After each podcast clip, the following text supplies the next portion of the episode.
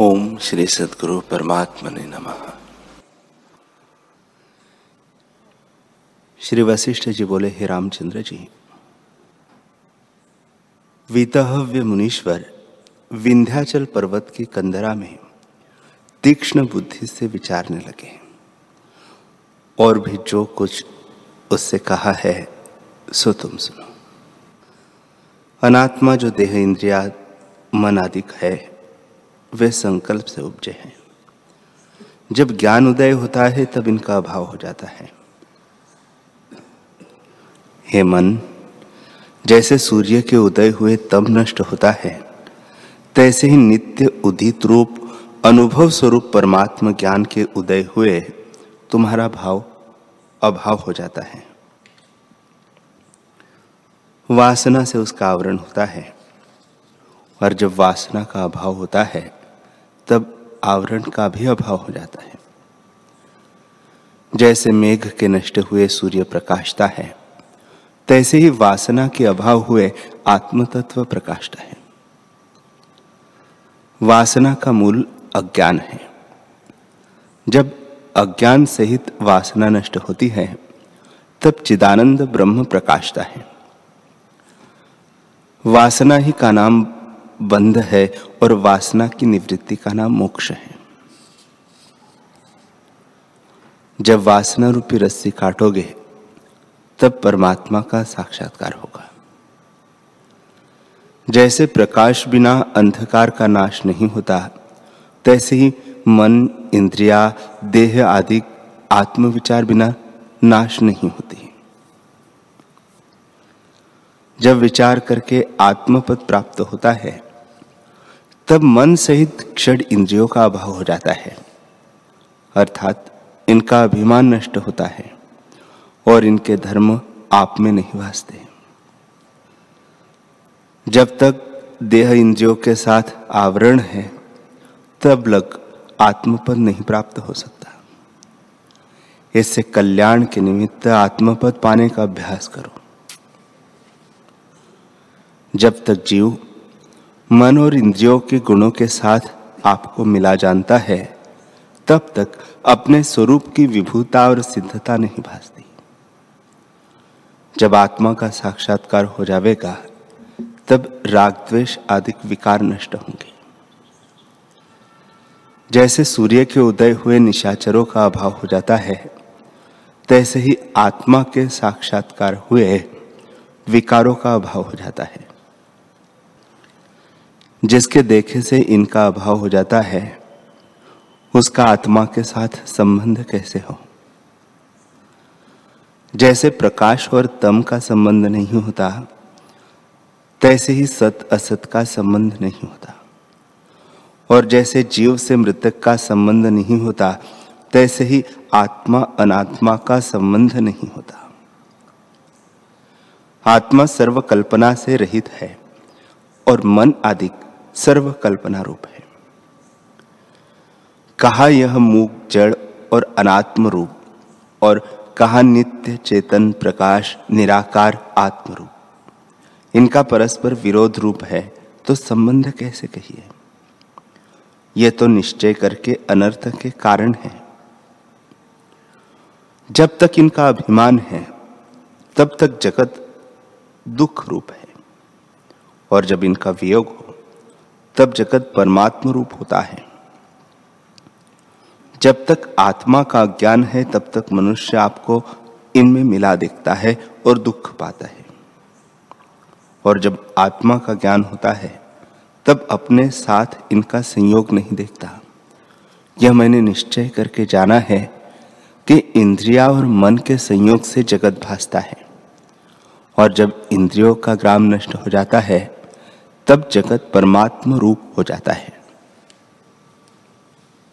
मैं, जो आत्मा, मन और इंद्रियों को इकट्ठा जानता था, सो प्रमाद रूपी मध्य के पान से मत हुआ मन से जानता था।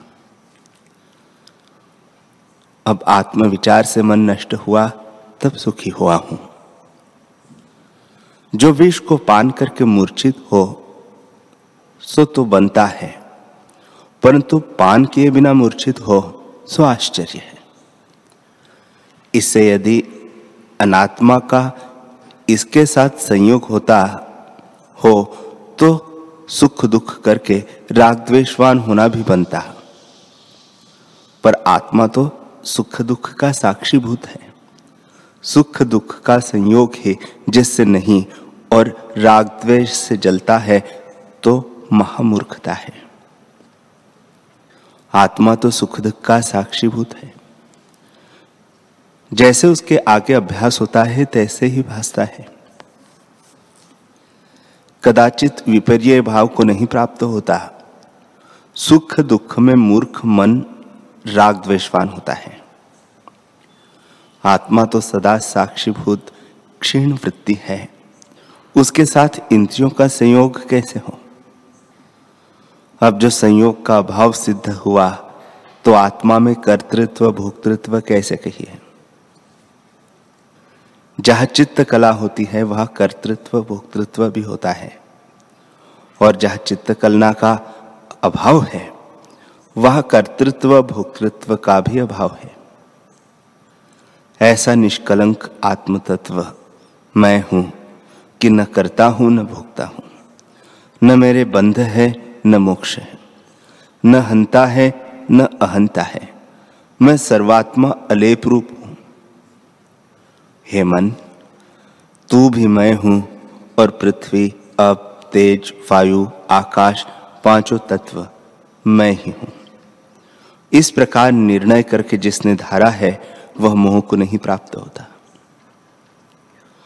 जो हम अभिमान करने वाला आत्मा से आपको भिन्न जानता है वह दुखी होता है। और जब अपने स्वभाव में स्थित होता है, तब परम सुखी होता है। इससे जिसको कल्याण की इच्छा हो, उसको एक आत्मपरायण होना ही योग्य है। जब स्वरूप को त्याग कर संकल्प की ओर धावता है, तब दुखों के समूह को प्राप्त होता है। हे चित्त जो तू अपने में कर्तृत्व देखता था, सो इंद्रियों सहित जड़ रूप पत्थर के समान है।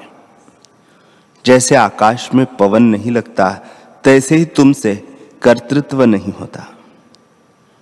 जब स्वरूप का प्रमाद होता है, तब जीव चित्तादिक से आपको मिला जानता है और चित्तादिक आत्मा की सत्ता पाकर चेतन होता है। जैसे अग्नि की सत्ता पाकर लोहा भी जला सकता है। तैसे ही तुम आत्मा की सत्ता पाकर कर्तृत्व, भोक्तृत्व में समर्थ होते हो। जब आत्म विचार करके स्वरूप का साक्षात्कार होता है अज्ञान वृत्ति निवृत्त हो जाती है और मन आदि का वियोग होता है, तब सर्व कलना से रहित हुआ केवल मोक्ष रूप आत्मा होता है। और कर्तृत्व, भोक्तृत्व का अभाव हो जाता है। जैसे आकाश में लाली का अभाव है, तैसे ही आत्मा में कर्तृत्व का अभाव है। सब जगत आत्म स्वरूप भासता है। जैसे समुद्र, तरंग आदि नाना प्रकार से होता है सो सब जल रूप है, भिन्न नहीं। तैसे ही सर्व जगत आत्म रूप है। आत्मा से भिन्न नहीं। सच्चिदानंद आत्मा मैं अपने आप में स्थित हूँ और द्वैत कलना मेरे में कोई नहीं। जैसे समुद्र उष्णता से रहित है, तैसे परमात्मा सर्व कलना से रहित है। और जैसे आकाश में वन नहीं होता, तैसे ही परमात्मा में कलना नहीं होती। वह संवेदन से रहित संविद मात्र सर्वात्मा है। जब उसका साक्षात्कार होता है, तब अहम तम आदि कलना का अभाव हो जाता है। वह अनादि, अरूप, सर्वगत, सदा अपने आप में स्थित है। ऐसा जो अद्वैत तत्व है, उसको द्वैत कलना आरोपने को कौन समर्थ है? ऐसा कौन है, जो आकाश में ऋग्वेद लिखे? नित्य उद्यति सर्व का सार अद्वैत आत्मा है। उसमें द्वैत का अभाव है और सब में पूर्ण, निर्मल, नित्य आनंद रूप है ऐसे आत्मा को अब मैं प्राप्त हुआ हूँ। जगत का सुख दुख अब नष्ट हुआ है, सम शांत रूप हुआ हूँ। श्री वशिष्ठ जी बोले, हे रामचंद्र जी इस प्रकार वीतहव्य मुनि श्रेष्ठ विचार करता था। फिर जो कुछ वह निर्मल बुद्धि से विचारने लगा, सो भी सुनो। हे इंद्रिय रूप, मन, तुम क्यों अपने अर्थों की ओर धावते हो? तुमको तो विषयों से शांति नहीं होती। जैसे मृग मरुस्थल की नदी देखकर दौड़ता है और शांतिमान नहीं होता। ऐसे तुम भी विषयों की ओर तृष्णा करने से शांतिमान न होंगे। इनकी इच्छा त्याग कर, जो परमात्म तत्व अविनाशी सर्व अवस्थाओं में एक रस और सत्य है, उसको ग्रहण करो, तब सब दुख तुम्हारे मिट जाएँगे। तुम्हारे साथ मैं मिला था, तब मैंने भी दुख पाया। तुम अज्ञान से उत्पन्न हुए हो और जो तुम्हारे साथ मिलता है, उसको भी दुख प्राप्त होता है। जैसे तपी हुई लाख, जिसके शरीर से स्पर्श करती है, उसको जलाती है। तैसे जिसको तुम्हारा संग हुआ है, वह दुख पाता है। हे मन, यह जीव तुम्हारे संग से काल के मुख में जा पड़ता है। जैसे नदी जल सहित होती है, तब समुद्र की ओर चली जाती है। जल से रहित हो तो क्यों जावे?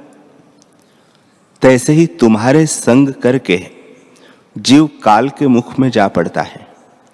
तुम्हारा संग न हो तो क्यों पड़े?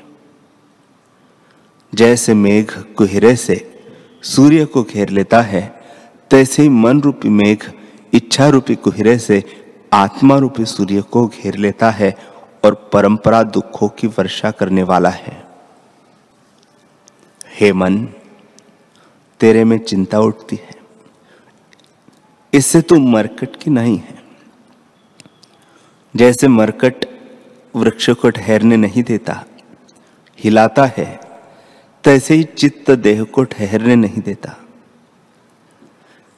चित्त रूपी पखेरु के लोभ और लज्जा दो पंख है। और रागद्वेश रूपी चोंच है जिससे शरीर रूपी वृक्ष पर बैठा शुभ गुणों को काट काट कर खाता है। चित्त रूपी महानीच कुत्ता, भोग भावना रूपी महा अपवित्र पदार्थों को हृदय रूपी स्थान में इकट्ठा करता है और ऐसी चेष्टा से कदाचित रहित नहीं होता। चित्त रूपी उल्लुक अज्ञान रूपी रात्रि में विचरता है। चेष्टा करके प्रसन्न होता है और शब्द करता है। जैसे श्मशान से वैताल शब्द करता है। जब अज्ञान रूपी रात्रि नष्ट हो, तब चित्त रूपी उल्लुक का भी अभाव हो और संपदा आन प्रवेश करे। जैसे सूर्य के उदय हुए सूर्यमुखी कमल उदय होता है, तैसे ही संपदा प्रफुल्लित होती है। जब मोह रूपी कुहरा और इच्छा रूपी धूली हृदय रूपी आकाश से निवृत्त होती है, तब निर्मल आकाश प्रकट होता है। हे चित्त, जब तक तू नष्ट नहीं होता, तब तक शांति नहीं होती। स्वस्थ बैठे हुए जो चिंता प्राप्त होती है, वह तेरे ही संयोग से होती है। जहाँ चित्त नष्ट होता है, तह सर्व आनंद होकर शीतलता और मित्रता से पावन होता है। जैसे शीतकाल का आकाश निर्मल होता है और मेघ के नष्ट हुए सूर्य प्रकाशता है, तैसे ही अज्ञान के नष्ट हुए आत्मा में प्रकाश और प्रसन्नता, गंभीरता, महत्ता और समता होती है।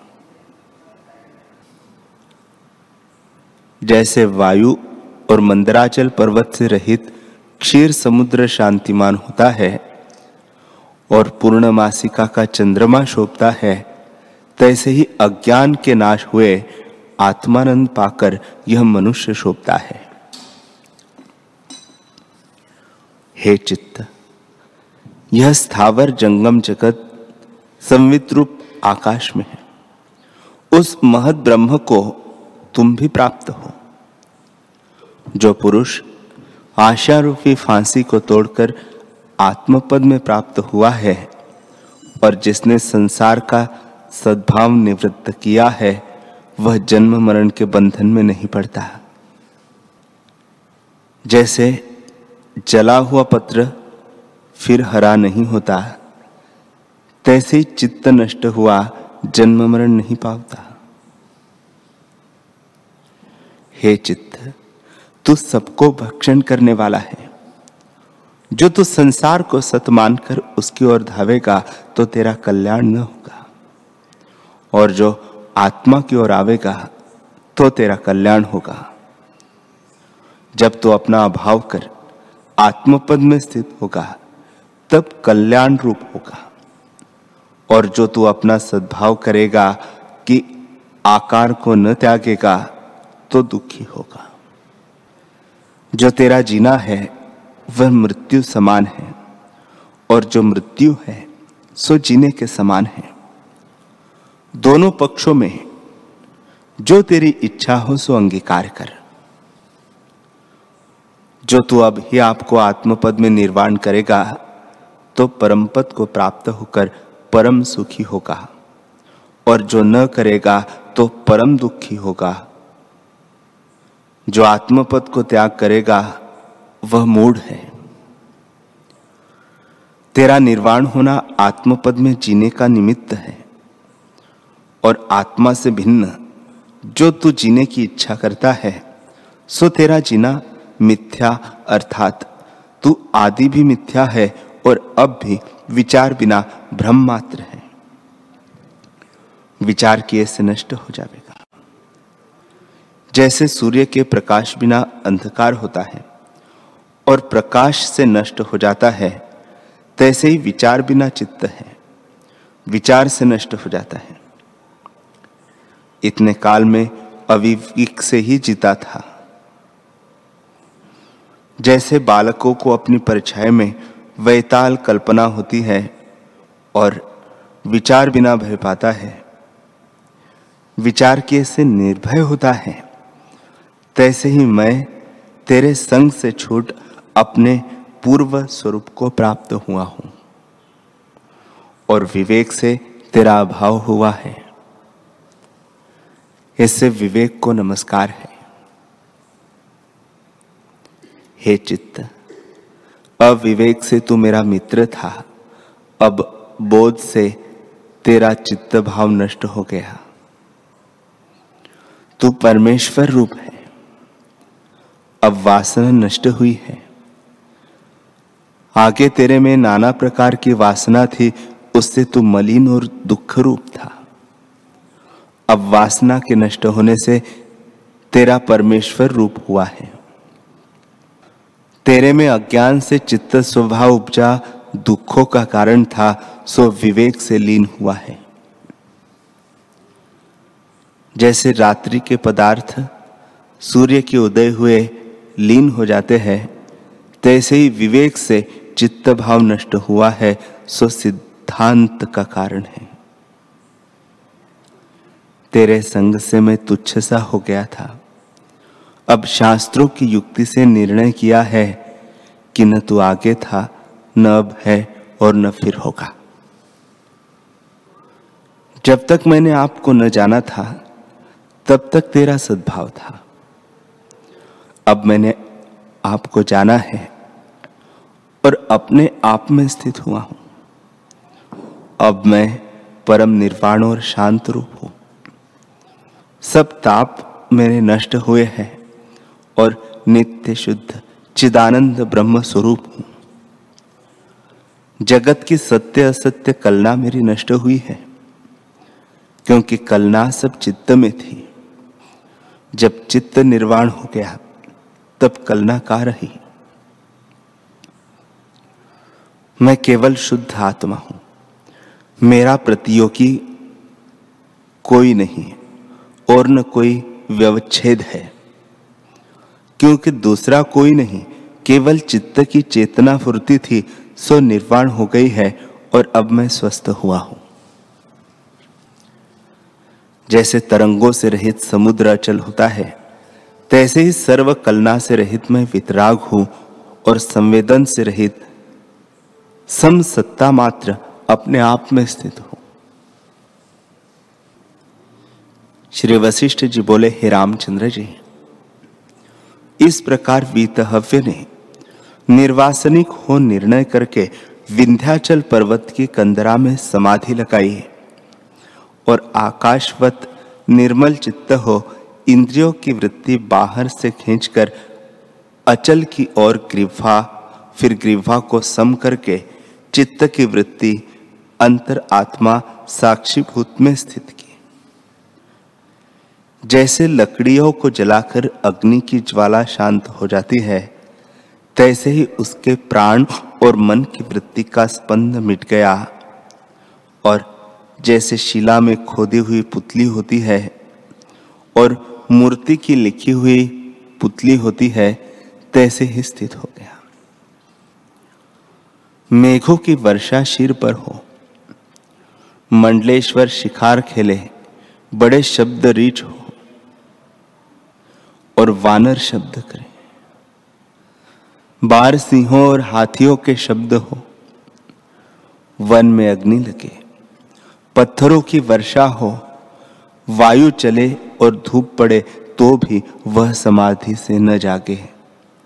और जैसे पहाड़ में शिला दबी होती है, तैसे ही उसका शरीर दब गया। जब तीन सौ वर्ष इसी प्रकार व्यतीत हुए तब चित्त फुराया कि शरीर मेरे साथ है। परंतु प्राण न फुरे और चित्त के फुरने में आपको कैलाश पर्वत के ऊपर और कदम्ब के वृक्ष के नीचे देखा। सौ वर्ष पर्यंत मौन होकर जीवन मुक्त और निर्मल आत्मा होकर बिचरा। सौ वर्ष पर्यंत विद्याधर होकर विद्याधरों में विचरा उसके अनंतर और पंचयुग बीतकर इंद्र हुआ। तब देवता उसे नमस्कार करते थे।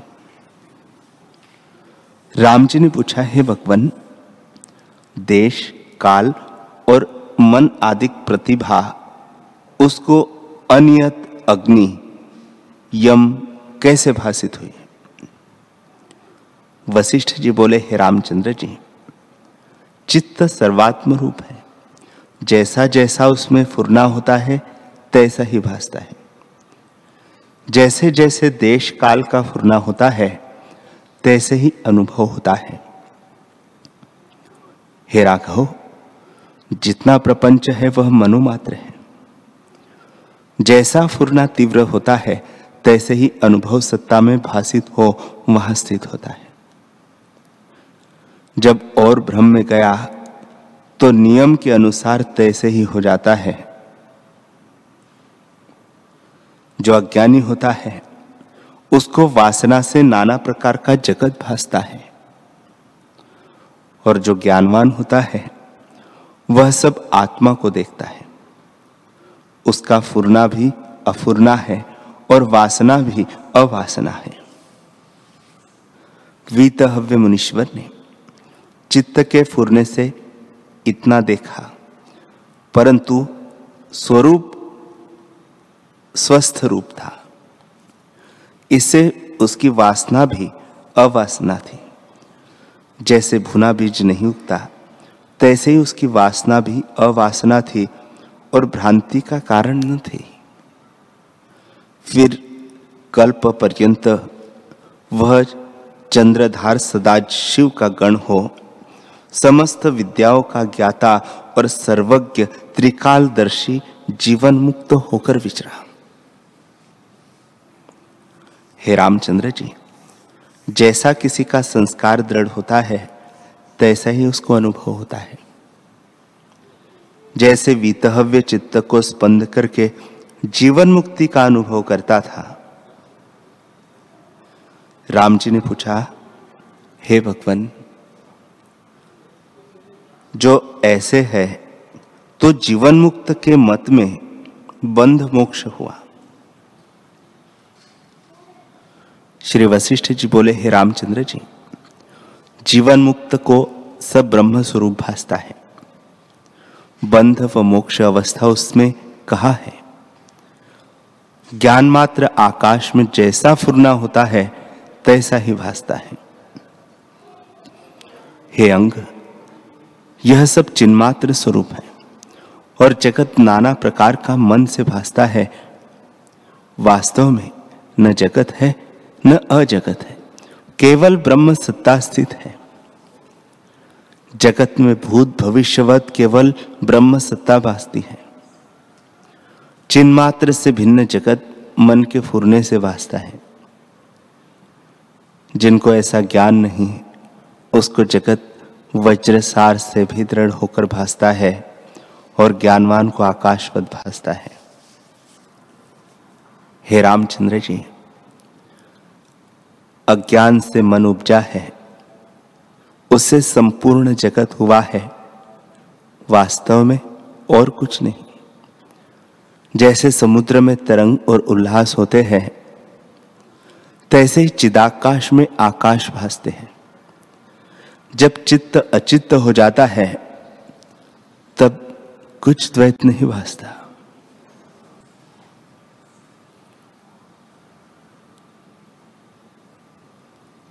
हरि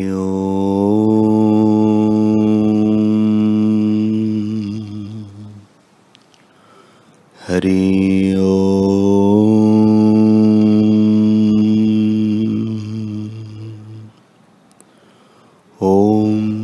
ॐ सहनाभवतु सहनौ भुनक्तु, सह वीर्यं करवावहे, तेजस्विनावधीतमस्तु, मा विद्विषावहे ओम शांति शांति शांति श्री सद्गुरुदेव भगवान की जय।